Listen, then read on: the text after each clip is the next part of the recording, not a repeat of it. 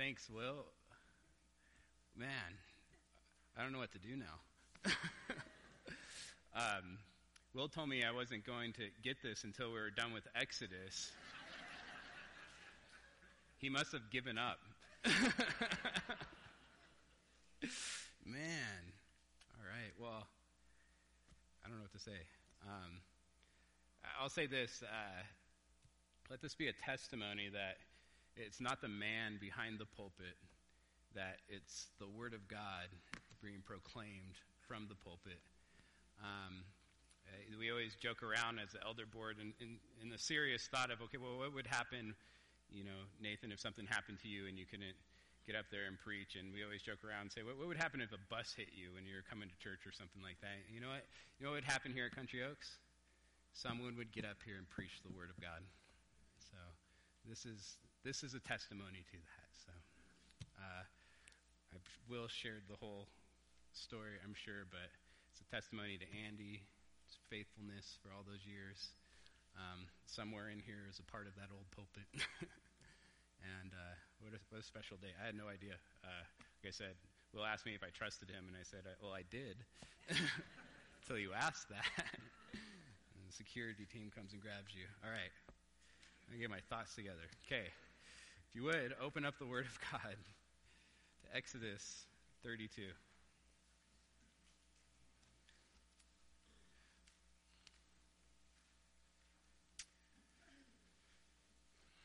Exodus chapter 32, verse 7. If you would, please stand for the reading of God's Word this morning.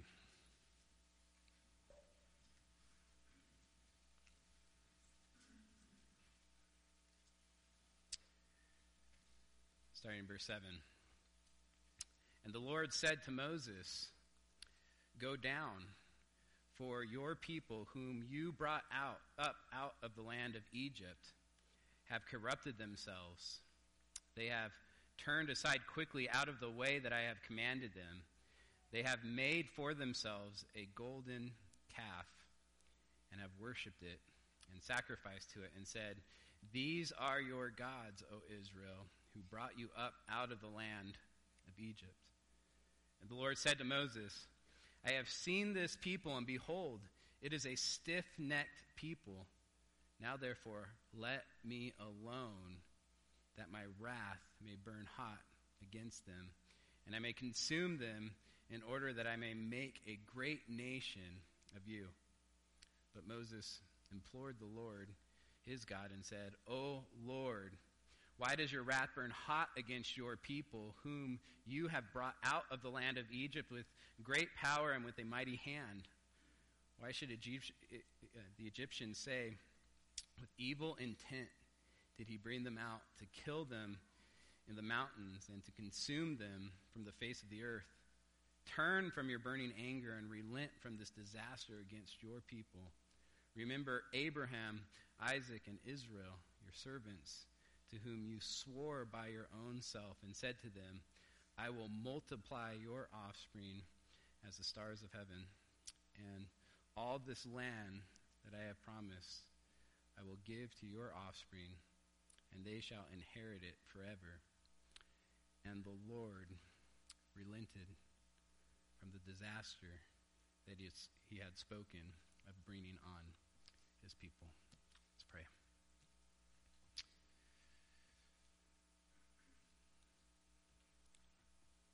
Dear Lord, our God, our Father, Lord, God, I thank you for this passage, Lord. I thank you for the narrative of the Exodus, Lord, and the book of Exodus, Lord, that we see, Lord, that you are a just, holy God, Lord, a God that's wrathful towards sin. Yet, Lord, in such a beautiful way, we also see that you're merciful, gracious, and through that, Lord, you are glorified. God, we see those two things come together in this passage as you are just to be wrathful towards Israel, yet at the same time, Lord, you relented from that wrath. You showed them mercy and grace. Lord, I pray that this morning as we walk through this passage and finish the sermon that got started last week, Lord, that your grace and mercy, Lord, would be put on display.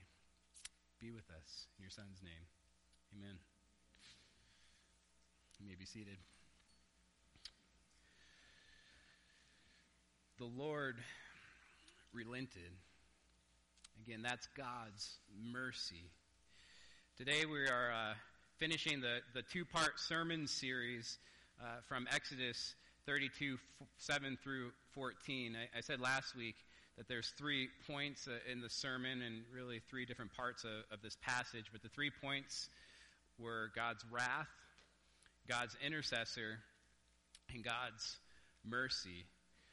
Last week we spent most of our time on those first 2 points, God's wrath and God's intercessor. This week I want to focus on that last point, God's mercy. But before we get there, we need to do a quick review from last week, and I would encourage you, if you didn't hear the sermon last week, that you can listen to it online. It would give more context to the sermon this week.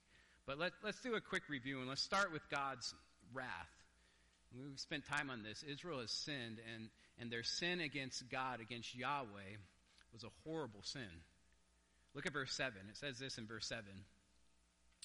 And the Lord said to Moses, "Go down, for your people, whom you brought up out of the land of Egypt, have corrupted themselves.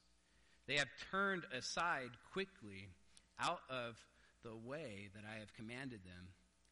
They have made for themselves a golden calf, and have worshipped it, and sacrificed to it, and said, 'These are your gods, O Israel, who brought you up out of the land of Egypt.'" Again, this was a horrible sin.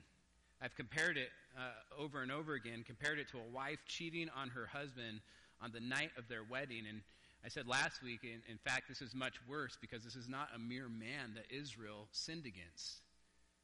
This is the God of the universe.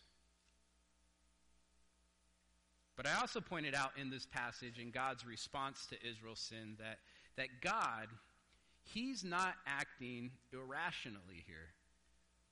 He's not responding in irrational anger and in pure emotion because of the sin of Israel. In fact, his words in this portion of Scripture are very intentional, which I hope to point out as we walk through them. But look at verse 9. He says this, "And the Lord said to Moses, 'I have seen this people, and behold, it is a stiff-necked people.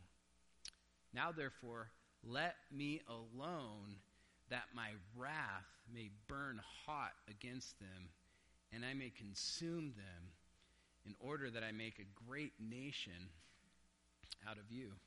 Again, I said last week that this is a very pivotal point in the history of Israel. Israel is on the verge of destruction, being wiped off the face of the earth by God's wrath. And this wrath was completely justified. Israel deserved God's wrath. But this leads to the second point of the sermon. Last week we saw God's intercessor.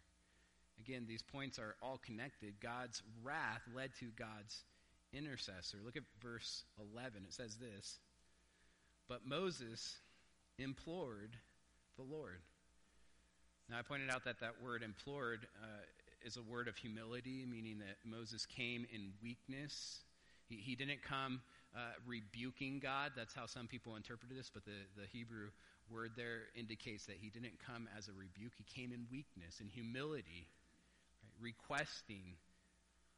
Moses implored the Lord and said, and his God, and said, he says 4 things, and 4 arguments, 4 appeals that we went over last week. The first appeal, he appeals to God's fatherly love. In verse 11, again, this is what Moses says. He says, "O Lord, why does your wrath burn hot against your people?" He's reminding God that this was his people, your people, whom you brought out of the land of Egypt with great power and with a mighty hand. Out of his love for Israel, God saved Israel out of Egypt. In fact, in Exodus, God even calls Israel his firstborn son. Second, Moses appeals to God's glory. Look at verse 12. It says this, Why shall the Egyptians say, with evil intent did he bring them out to kill them in the mountains and to consume them from the face of the earth? In other words, Moses is asking God, what will the nations say if you just destroy Israel in the wilderness? That you saved Israel only to bring them out to the wilderness to consume them and destroy them with your wrath. What will the nations say? What about your glory? Third, he appeals to God's mercy. The end of verse 12, Moses just flat out says, turn from your burning anger and relent from this disaster against your people. And in other words, he's appealing to God's mercy and his merciful nature. And finally, he appeals to God's faithfulness. In verse 13, remember Abraham, Isaac, and Israel, your servants, to whom you swore by your own self and said to them, I will multiply your offspring as the stars of heaven, and all this land that I have promised I will give to your offspring, and they shall inherit it forever. This is the covenant that God made with Abraham, the promise that he gave to Abraham, and Moses is appealing to God's faithfulness. In other words, Moses knows that Israel deserves God's wrath. He knows that they deserve God's wrath, so the only thing he can do at this point is ask humbly, in weakness, ask for God to show mercy. He appeals to the character of God. He appeals to his love, his fatherly love, his glory, his mercy, and his faithfulness. He pleads, in other words, for God's mercy, and really in a beautiful, elegant, and wise way. Therefore, again, these points are connected. God's wrath led to God's intercessor, which resulted in God's mercy. And that's the last point of the sermon. This is where we're going to spend our time this morning, God's mercy. Again, if you would look at verse 14, it says this, and the Lord relented from the disaster that he had spoken of bringing on his people. Again, that's God's mercy. Israel deserved God's wrath, but in verse 14, Yahweh, the Lord, right? Yahweh relented. God relented. Now, the word relented is an important word. The NASB translates this, the Lord changed his mind about the harm which he said he would do to his people. Now, I want to be clear, that's not necessarily a bad translation, because the Hebrew word relented, translated in the ESV, means something like changing one's mind out of pity or out of compassion. So again, it's not necessarily a bad translation, but this leads to a question: can God actually change his mind? It's an important question because the Bible seems to consistently throughout Scripture say the exact opposite. Let me just quote a couple of passages to prove this point. Numbers 20, verse 19, and before I even read this, I want to point out this is the same exact author as the author of Exodus. He says this, God is not man that he should lie, or son of man that he should change his mind. Again, the same author saying that God doesn't change his mind. 1 Samuel 15:29, and this is the NASB because I just want to quote from the NASB because it's the same Hebrew word that's used here. It says this, also the glory of Israel will not lie or change his mind. Same Hebrew word. For he is not a man that he should change his mind. God even goes as far as to say in Malachi 3:6, for I, the Lord, do not change. Not only does God not change his mind, but he claims to be immutable. In other words, unchanging. He doesn't change at all. Even in the New Testament, we see a very similar thing. James 1, verse 17 says this, every good gift and every perfect gift is from above, coming down from the Father of lights, with whom there is no variation or shadow due to change. And again, God doesn't change, therefore he doesn't change his mind. So what's going on in Exodus 32 then? And just so you know, this is a hermeneutical principle that we should apply to Scripture always. When you come to a passage that seems odd or strange, you always take the clearer passages or the majority of passages to interpret that passage. So we know that God doesn't change his mind. What is going on in Exodus 32 then? Well, I believe if you really examine this passage, you'll find out that God never truly intended to destroy Israel. He always planned on showing mercy. So if that's the case, he never truly changed his mind. Therefore, there's something else going on here than God necessarily changing his mind, something that I believe is very important, something that displays God's grace and mercy, I believe, in an amazing way. But to understand what's going on, we need to understand the context of our passage. This is why we've slowed down. This is why we've spent so much time on Israel's sin. This is why I've made this a two-part sermon series, because I really wanted to get this right. We need to understand the context, and really we need to understand three things. The near context, the context of the passage itself, the context of the book of Exodus, and then finally the biblical context, the whole Scripture, the meta-narrative of Scripture, the context of Scripture as a whole. So let's start with the near context and move our way outward. There's some clues, I believe, in God's words to Moses that seems to hint that there's more going on than at first glance, or first read, I guess. Right? There are signs, in other words, of God's grace and mercy, even in his proclamation of destruction and wrath. Let me show you what I mean. Right? First, just think about this for a second. God talks to Moses in the first place. And don't overlook that.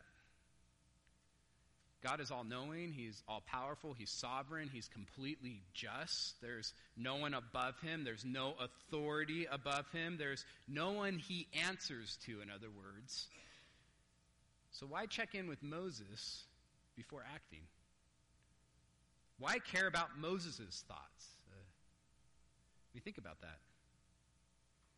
And not only that, as I've pointed out over and over again, this wrath that he was going to pour out on Israel was an appropriate response. Israel deserved wrath. They've sinned horribly. So why tell Moses about it? As soon as Israel sinned, he could have sent fire from the sky, consumed them with his holiness, wiped them out, and been completely justified in doing so. But he doesn't. What does he do? He talks to Moses. And what does he say? Look at what he tells Moses, the very first thing, verse 7. He says this, and the Lord said to Moses, what? Go down. Now, if God was going to destroy Israel, why tell Moses to go down to them? If he was going to destroy Israel and make a great nation on Moses, why tell Moses to go down? Remember, Moses is at the top of the mountain where God's presence is. Israel's at the base of the mountain, the camp of the mountain, and he tells them to go down to Israel. Remember, Moses is with God. Why say go to the people if he's just going to destroy them? Look at what God says, verse 7. And the Lord said to Moses, go down for your people. Now, I believe that's judgment, and I made that point last week. God is giving Israel exactly what they wanted. He's even using their own words. They said that Moses was theirs. He's the one that brought them out of Egypt, that they were his people, and so God says, go down to your people. But I think there's more going on than that.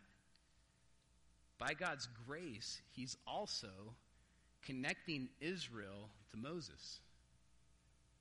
He calls Israel your people. Therefore, I believe that this is a hint of God's grace. God is helping Moses, in other words, to identify with the Israelites. I go down to your people. I mean, this was Moses' family. This was his nation, his people, his blood. This brings us, or me, to the last and probably the greatest hint of God's grace in the near context, right? At the end of God's speech with Moses, before Moses intercedes for Israel, look at what God says, verse 10. Now therefore, let me alone, that my wrath may burn hot against them, and I may consume them. Why does God say, let me alone? In other words, how is Moses in God's way? It seems like God is conditioning his threat. In other words, he's saying something like this: Moses, if you let me alone, I will destroy the Israelites and make a great nation out of you. But that leads to a question. What would happen if Moses didn't let God alone? In other words, God is saying something like this: you are standing in the way of me and the destruction of Israel. What are you going to do, Moses? This is what Babard Childs writes, an Old Testament scholar from Yale. He says this: God vows the severest punishment imaginable, and then suddenly he conditions it, as it were, on Moses' agreement. He says, let me alone that I may consume them. The effect is that God himself leaves the door open for intercession. He allows himself to be persuaded. In other words, God sets up Moses to intercede for Israel. And I believe this was God's plan from the beginning. God was, in other words, completely sovereign over the entire interaction with him and Moses. He wasn't out of control. In fact, the exact opposite isn't true. He was in complete control of everything that was happening. And this is not a random interpretation, by the way.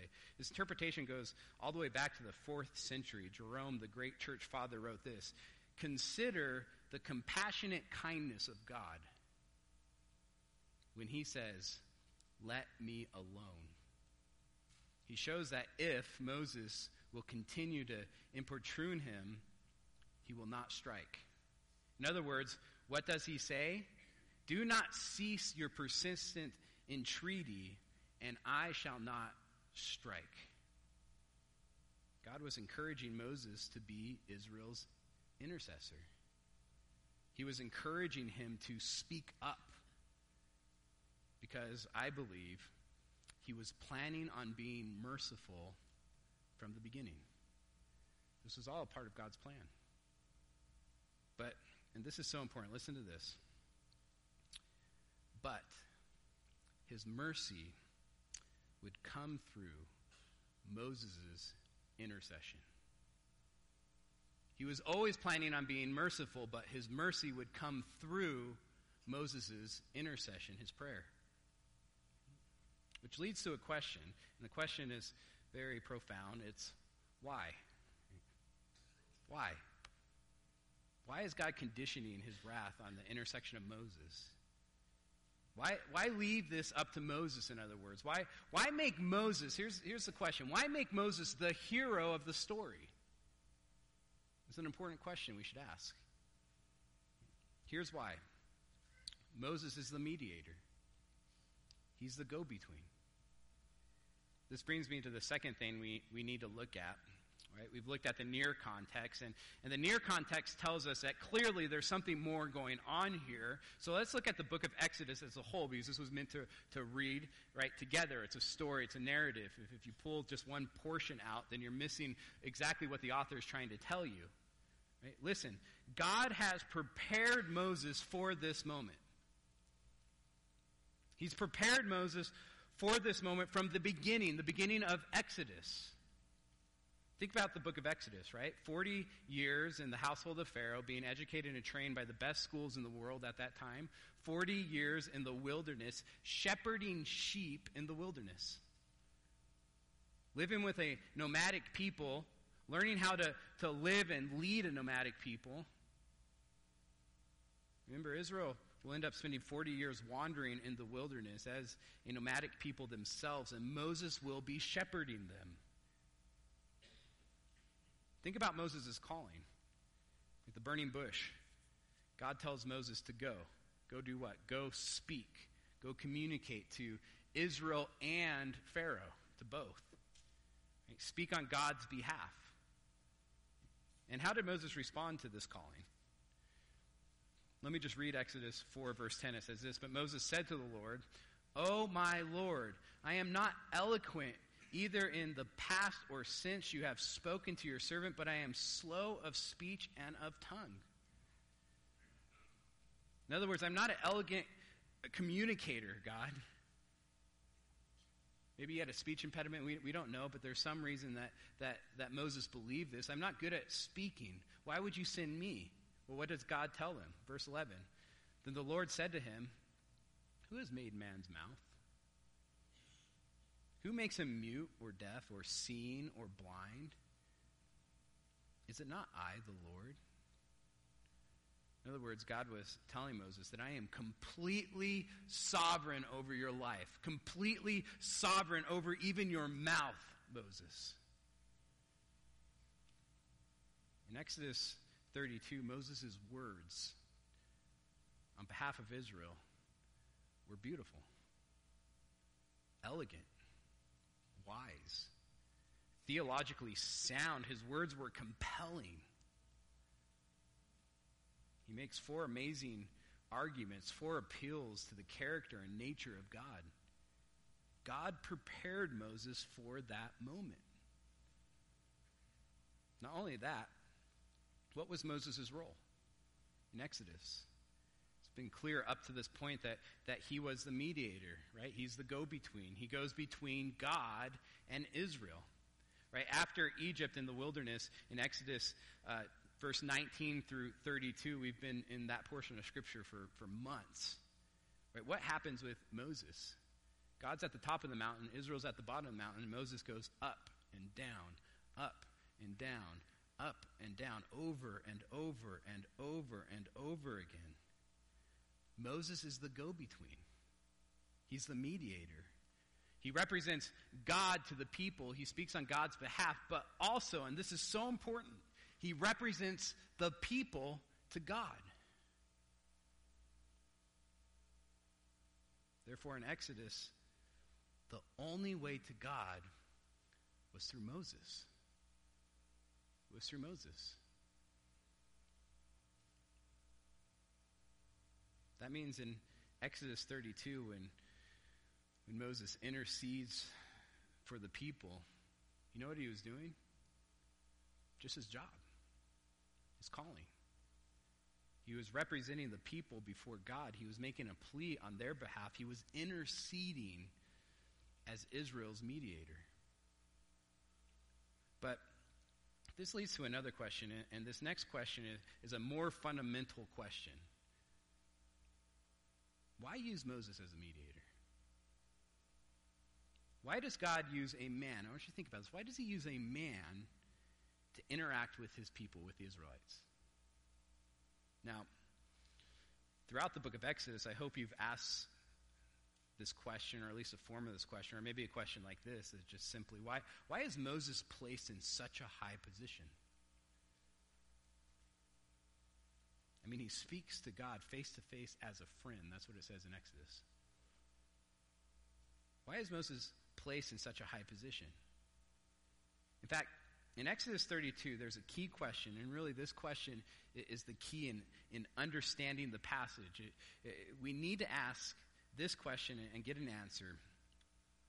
Why use Moses' intercession as the means of showing mercy to Israel?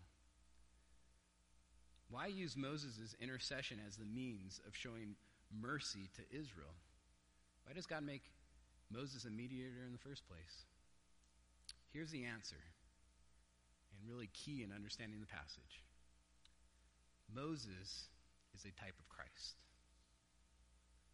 Moses is a type of Christ. In other words, Moses' life was meant to point Israel forward to their Messiah, to Christ, to a greater Moses.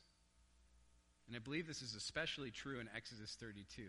And this brings me to the last thing that we need to look at, and that's the context as the Bible as a whole. Let me show you what I mean when I say Moses is a type of Christ, because the Bible as a whole purposely connects Moses' life to Jesus.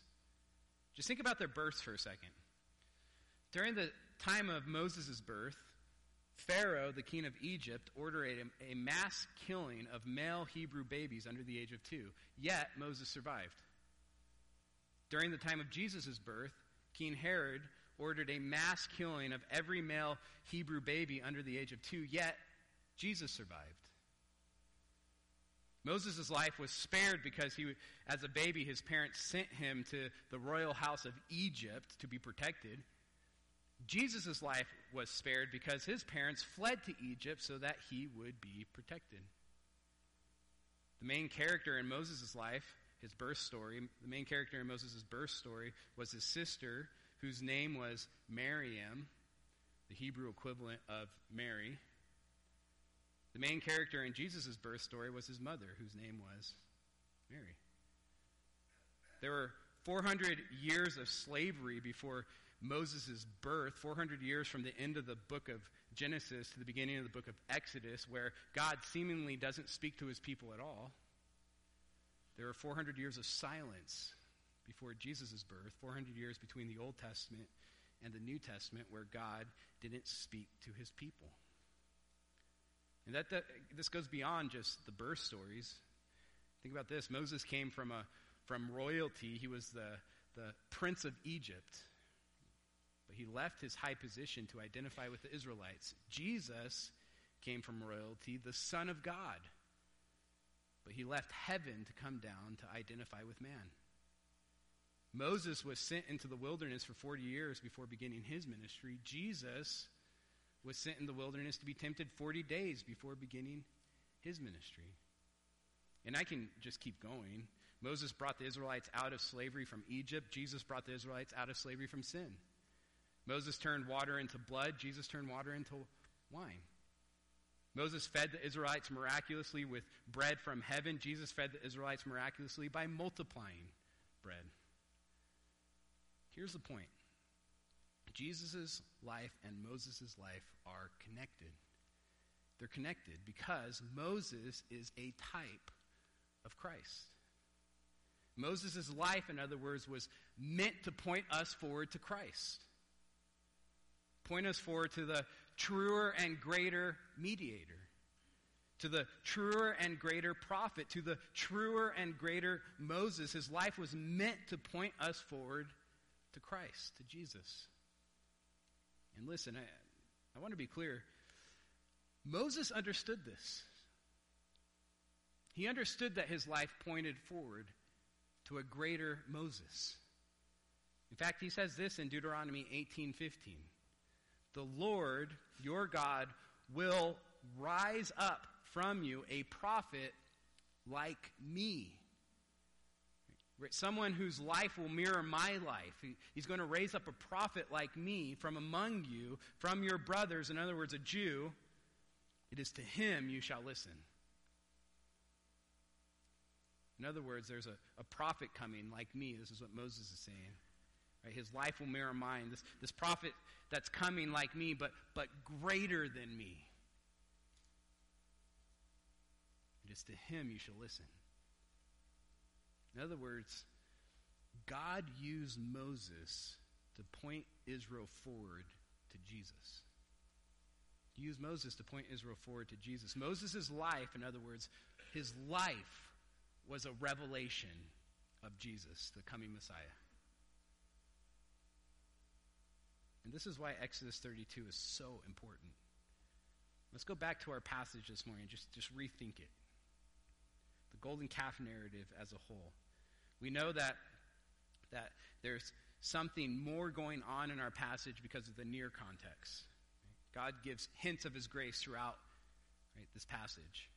We know that God has prepared Moses to be the mediator, the go-between, because of the book of Exodus, to stand between God and Israel, and he was just doing his job when he started praying on behalf of Israel.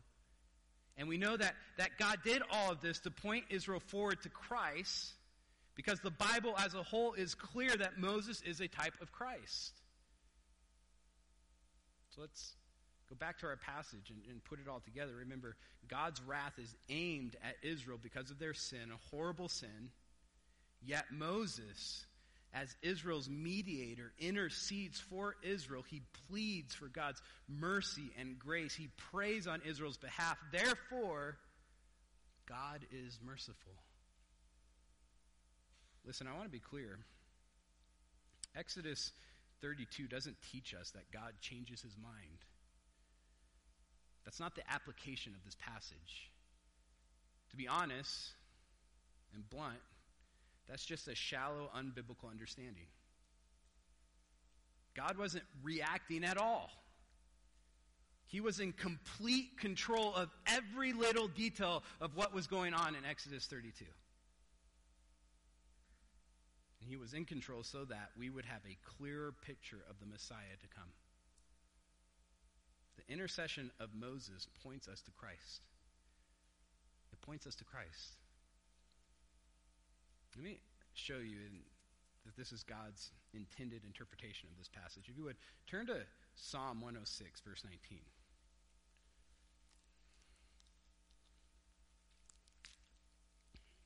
Thanks, Will. I don't have to bend down.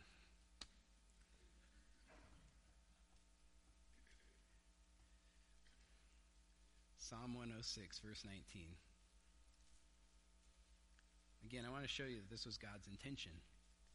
He intended this whole portion, what was going on, to point to Christ. Look what it says in verse 19. This is Israel, they made a calf in Horeb and worshipped a metal image. They exchanged the glory of God for the image of an ox that eats grass. And we've spent a lot of time on this passage. We've learned, right, that this is us. This is not just Israel, this is us, because Paul reflects back on this whole narrative, and especially this psalm, and he writes Romans 1, which is talking about all mankind. This is us. They forgot God, their Savior, who had done great things in Egypt, wonderful works in the land of Ham, and awesome deeds by the Red Sea. Again, horrible sin. This is our sin. Verse 23, therefore, in other words, because of this great sin, therefore he said he would destroy them. It's God's wrath. Had not Moses, his chosen one. Just so you know, the word Christ is not Jesus' last name. It's a title. It's the Greek equivalent of Messiah, which means anointed one or chosen one.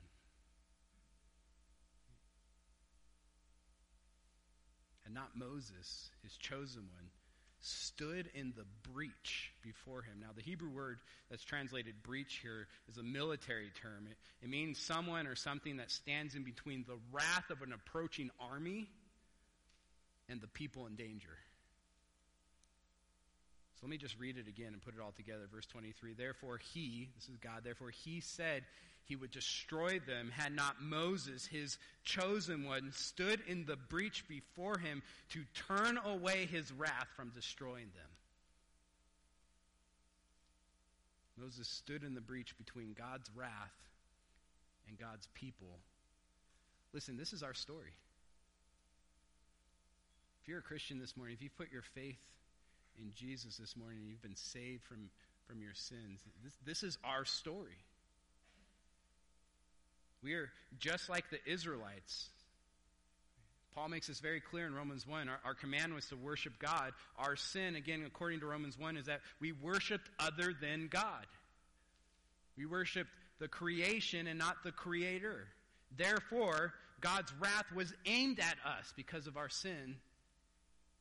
If it was not for Jesus, God's chosen one, standing in the breach to turn away God's wrath from destroying us. Moses is a type of Christ. In other words, Moses' role is meant to point us to Christ. Moses points us to our need for a Savior, our need for a mediator, our need for Christ. 1 Timothy 2:5 says this, for there is one God, and there is one mediator between God and men, the man, Christ Jesus. He's our mediator. And you know what? He's the perfect mediator because unlike Moses, he's not just a mere man. He's both God and man. Who can stand in between the gap better?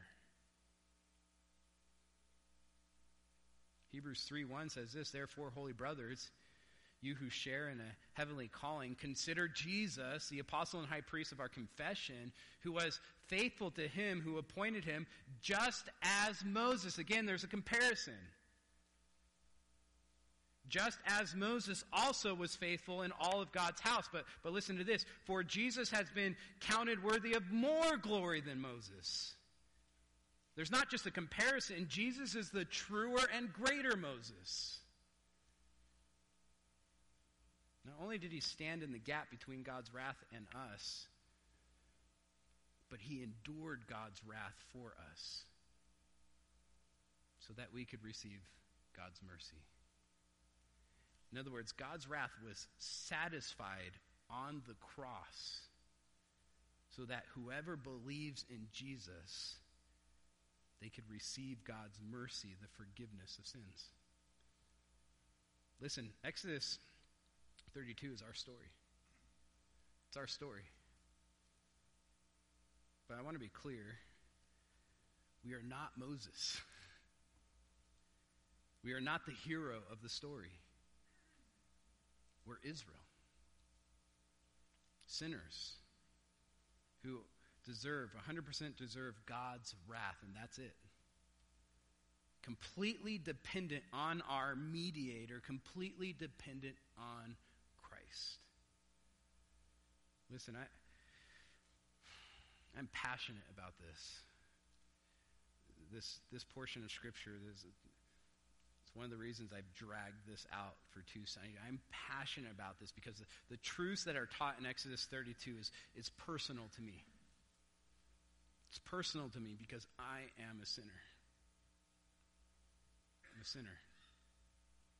I'm a sinner who needs a mediator, who needs an intercessor, who needs an advocate.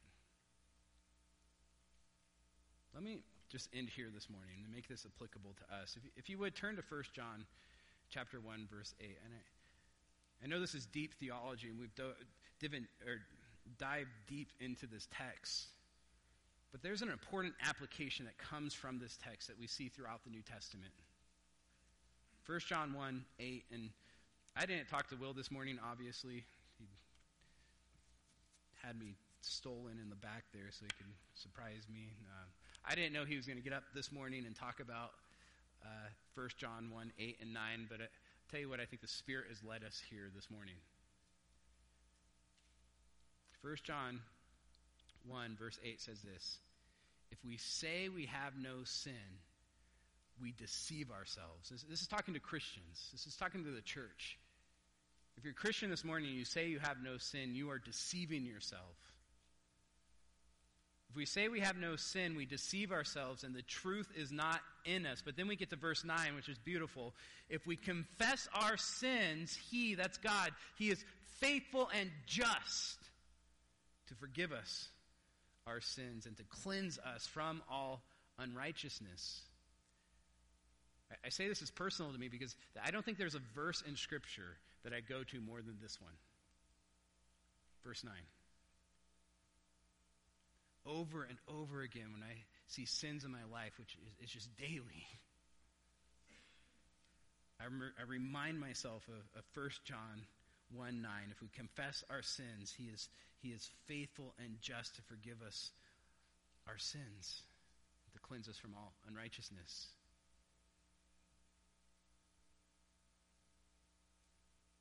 This means if you're a Christian this morning, God will forgive you when you sin. He'll forgive you. If you confess your sins to him, cry out for mercy, confess your sins to him, he is faithful and just to forgive us our sins. Verse 10 says this, "If we say we have not sinned," John goes back, we make him a liar and his word is not in us. Look at chapter 2, verse 1. It says this, "My little children, I am writing these sayings to you so that you may not sin." In other words, John's saying, hey, don't take this as a license to sin. Right? That's not the point. "But if anyone does sin, we have an advocate with the Father, Jesus Christ the righteous. In other words, what Moses did in Exodus 32 on the top of the mountain is he stood there with God, interceding for Israel, advocating for Israel. It's what Jesus is doing for us right now in heaven, at the right hand of God. He's interceding for us when we sin. He's reminding God the Father of the cross. He's reminding God that it would be unjust to pour out his wrath on us, because Jesus has already paid the price for our sins. That's why he's faithful and just to forgive us our sins. You know how comforting that is? As a sinner, Jesus is our greater Moses. He's our advocate. God's very own Son is interceding for us. And before you make God the Father out to be a tyrant of some sort, who sent him? And why did he send him? John 3:16. For who? For God so loved the world that he sent his Son. God the Father, Yahweh, set up Moses. He sent Moses to be the intercessor for Israel and God out of his love for Israel. In the same way he loved us, he sent his Son to be our intercessor, our mediator, our advocate who died on the cross for our sins. God's wrath leads to God's intercessor, which resulted in God's mercy. Listen, God is a merciful God. He's proven this by sending his Son. Let's pray.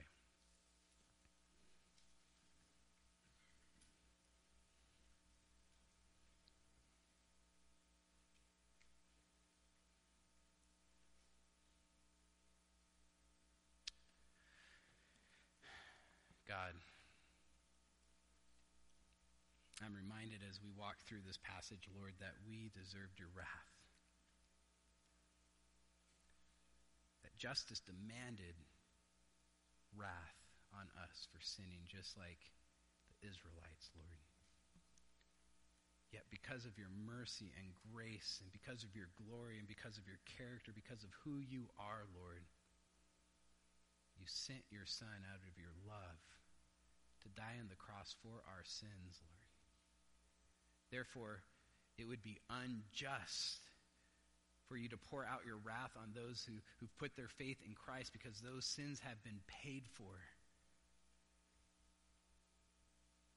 God, help us to live boldly because of those truths. Not because of any righteousness or goodness in us, Lord, but because of your Son and what he has done for us and what he continues to do for us as he intercedes and prays for us, Lord, daily. That we could be more than conquerors, as the end of Romans says, as we celebrate God's resurrection or Jesus' resurrection next week, Lord. That not only did he die for us, but he was raised and right now intercedes for us, Lord. What an amazing thought. In his name, we say amen.